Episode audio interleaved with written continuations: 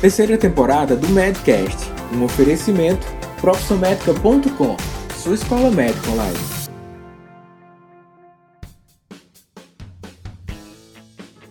Mais um dia de atendimento no consultório, você está lá na atenção primária, no SUS, ou dentro do seu consultório particular, e o próximo paciente que chega você não conhece, é a primeira vez, ele vem acompanhado da filha, você percebe ser um senhorzinho dos seus 70 anos que está numa cadeira de rodas. A filha informa que o pai atualmente está passando por um tratamento oncológico e que necessita, veio procurar sua ajuda porque já tinha recomendações que você era um excelente profissional e precisaria que acompanhasse o seu pai na questão clínica, essencialmente para o cuidado da sua dor, ao qual foi recomendado por, pelo próprio oncologista o uso de morfina. E aí, como é que a gente vai fazer a prescrição dessa morfina para esse senhorzinho idoso que acabou de chegar no seu consultório buscando atendimento com a sua filha?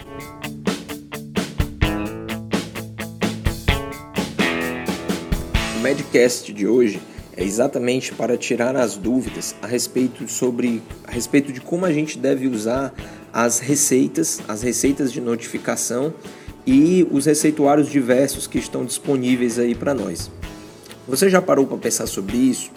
Na nossa prática, muitas vezes, é, nós ficamos de frente com situações em que nós simplesmente não sabemos em que tipo de receita nós vamos incluir algum medicamento específico que o paciente vai iniciar o uso ou que ele já usa de longa data. Bom, esse vai ser o tema desse nosso Medcast.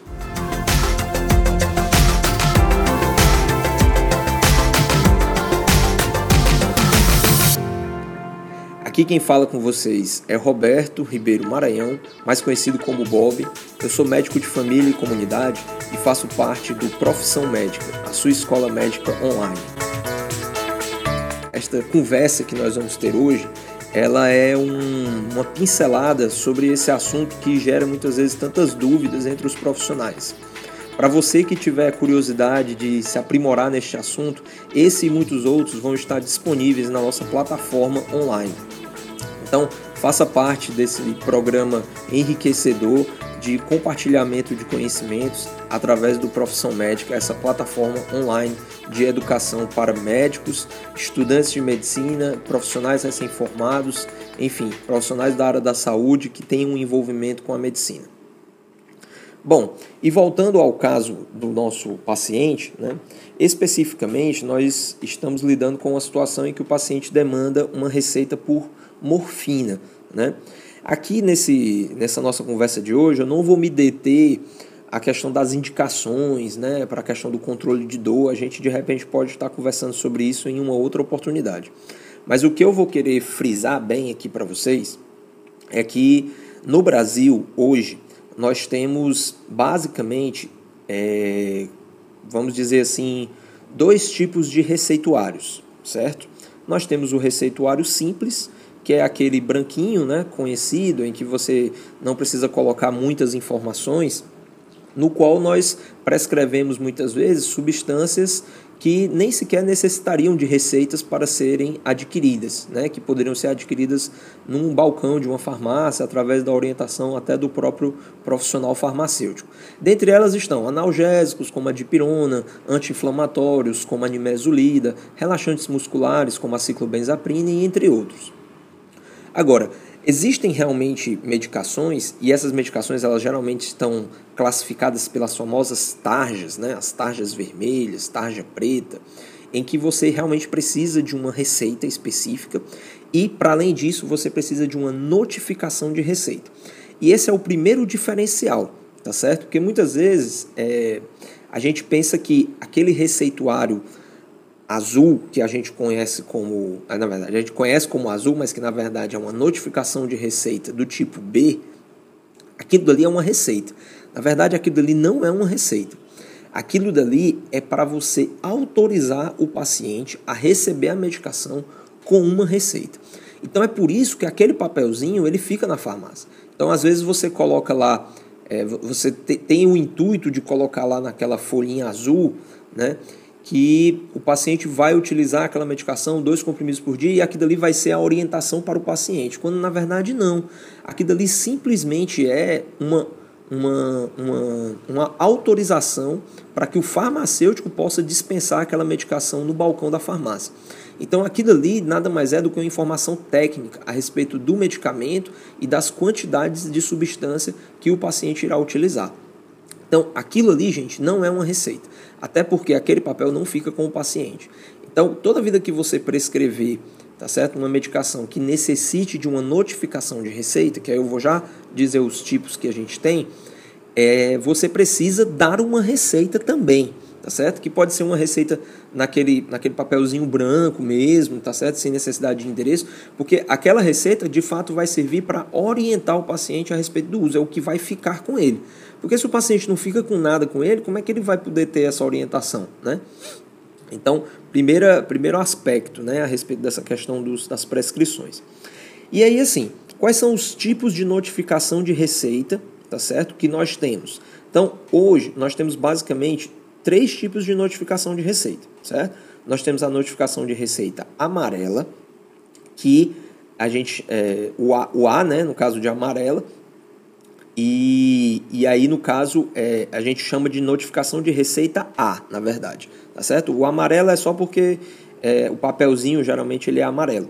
Né? Geralmente não, obrigatoriamente, né? Isso é legislação. A legislação ela impõe que esse papel seja amarelo. Então a notificação de receita A que ela vai servir para a lista de medicamentos do tipo A, que aí no caso nós temos três listas: a lista A1, a lista A2 e a lista A3.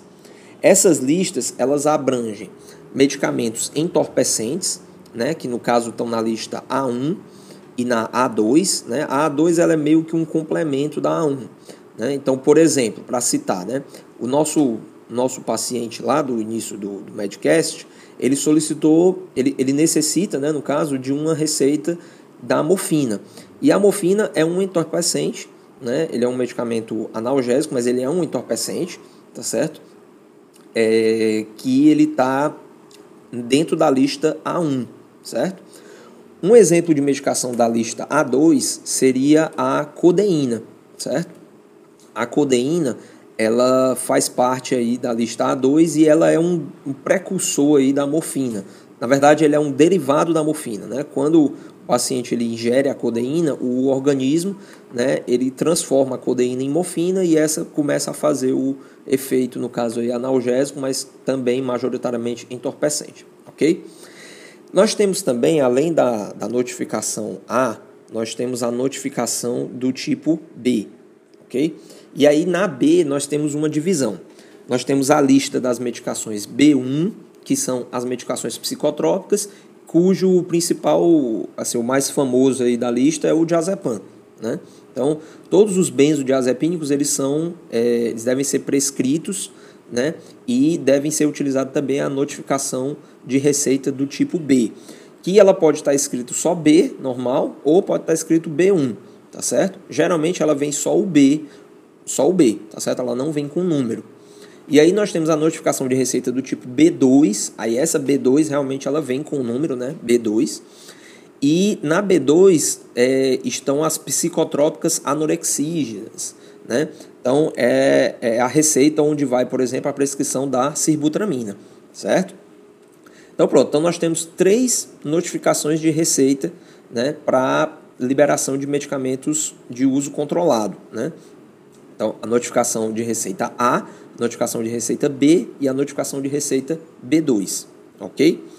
As outras receitas, né, as outras listas, elas são listas do tipo C, tá certo? Que aí nós temos ainda a C1, a C2 e a C5, ok? Nelas, é, você vai poder fazer uso de uma, um receituário, aquele famoso receituário de controle especial, tá certo? É para essas substâncias a que ele se destina. As mais famosas, assim, que a gente costuma prescrever com maior, digamos assim, maior quantidade, né? Assim, a gente tem uma demanda maior, são as substâncias da lista C1, que são, é, por exemplo, os, é, os, os, os antidepressivos tricíclicos, né? os anticonvulsivantes, tá certo? Então, como por exemplo a carbamazepina, a mitriptilina. Então, essas medicações que fazem parte hoje em dia muito do, do rol de prescrições de muitos especialistas e, enfim, dos médicos generalistas como um todo. Aí, assim, pessoal, é, então, todos, então, assim, eu já citei para vocês todos os tipos, né? Agora, existem certas substâncias, né, especificamente, que além da notificação de receita, é, no caso, né, além da, na, desculpa, não além da notificação, além da prescrição, você precisa fazer também uma notificação de receita específica.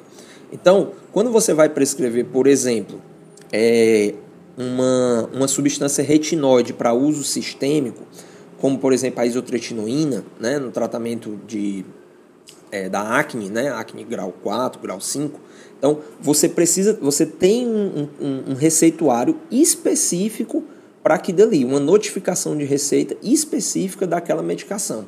E você pode criar notificações de receitas, é, essas notificações elas podem ser criadas, aliás, é, especificamente envolvendo outras é, substâncias. Além disso, nós temos ainda é, substâncias como, por exemplo, a própria cirbutramina, que além da notificação de receita, além do receituário, ela ainda necessita de termos de consentimento, porque existem riscos envolvidos no uso dessas substâncias que são tão graves, digamos assim, né, são tão relevantes, que é necessário que o paciente tenha um consentimento, ou seja, que ele, ele assine né, dizendo que vai se submeter ao risco que aquela substância pode causar. Então, é, para você ver que é, prescrever uma medicação, né, fazer um receituário não é nada simples. Né?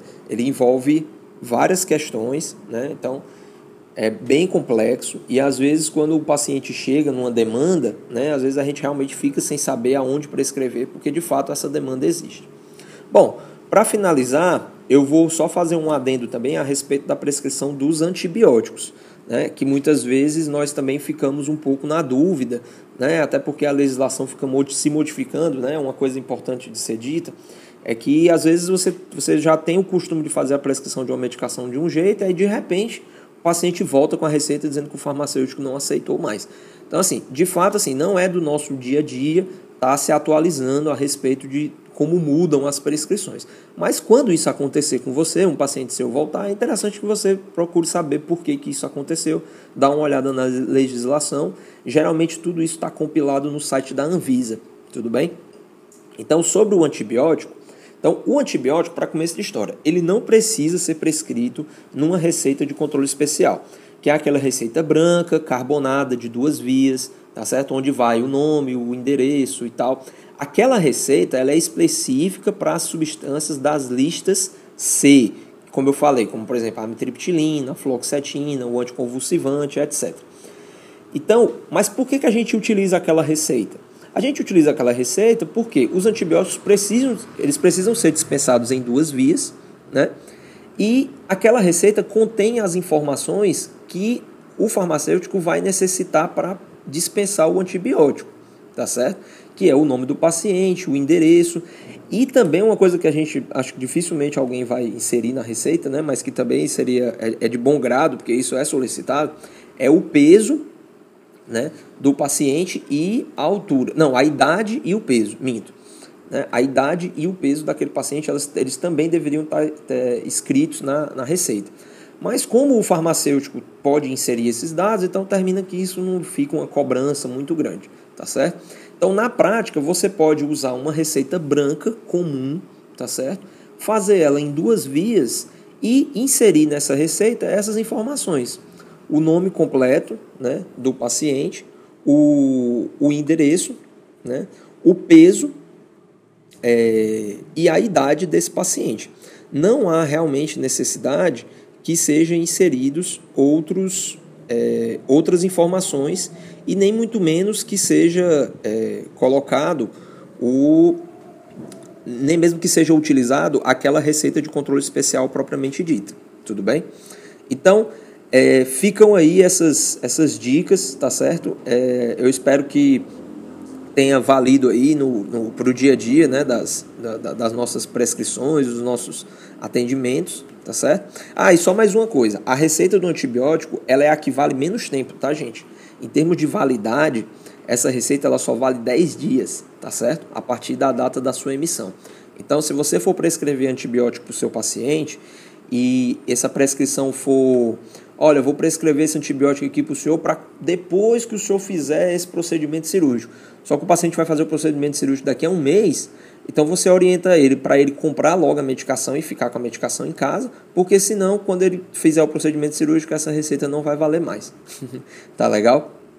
Bom, então é isto. É, espero que eu tenha contribuído aí para ajudar vocês. Espero que na próxima vez que um senhorzinho de 70 anos, né, necessitando de uma medicação analgésica, né, por, uma, por um tratamento oncológico, a gente, a gente possa não é, deixar de atender a demanda desse paciente simplesmente pelo desconhecimento, tá, pessoal? E assim, é uma coisa também que eu esqueci de falar, é, para conseguir essas receitas, né, todo profissional de saúde ele pode conseguir essas receitas nos núcleos estaduais de saúde do, no caso do seu estado. Então, na Secretaria Estadual de Saúde, você consegue todos esses tipos de receituário, tá certo? É muito comum, às vezes você trabalha numa unidade básica de saúde, né? E aí você tem disponível ali principalmente os talonários de receita do tipo B.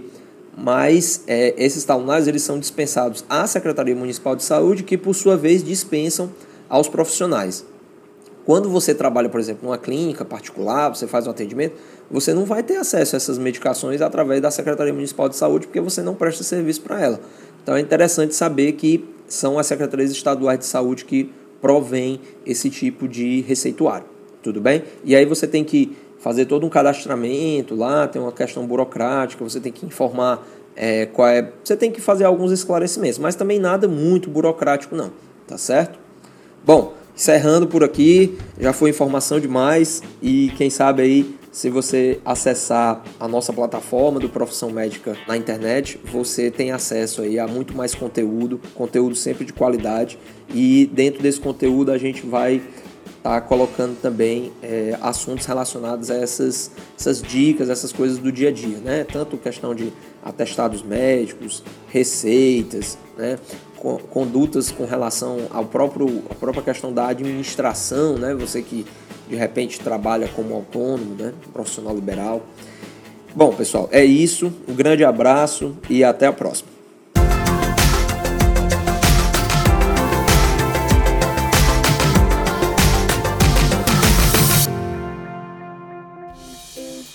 E aí, Medcaster? Espero que você tenha gostado de mais este episódio. Agora, entra lá no nosso blog profissionmedica.com.br/blog Lá você tem a possibilidade de entrar na nossa lista de e-mails. Quem faz parte da nossa lista de e-mails recebe conteúdo adicional, web aulas, conteúdos em textos e e-books. Forte abraço e a gente se encontra lá no blog.